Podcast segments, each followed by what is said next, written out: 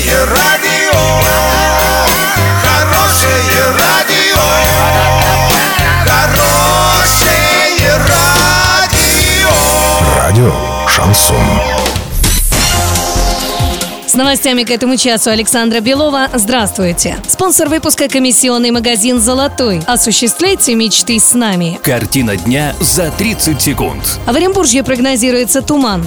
Китай в 2022 году запустит беспилотный высокоскоростной поезд.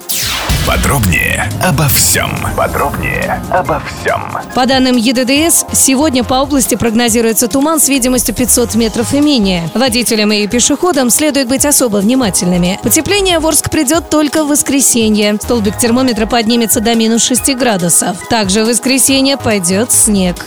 Китай намерен в 2022 году ввести в эксплуатацию беспилотный высокоскоростной поезд. Отмечается, что с помощью встроенной системы управления поезд сможет автоматически стартовать, курсировать между станциями согласно расписанию, останавливаться, открывать и закрывать двери вагонов.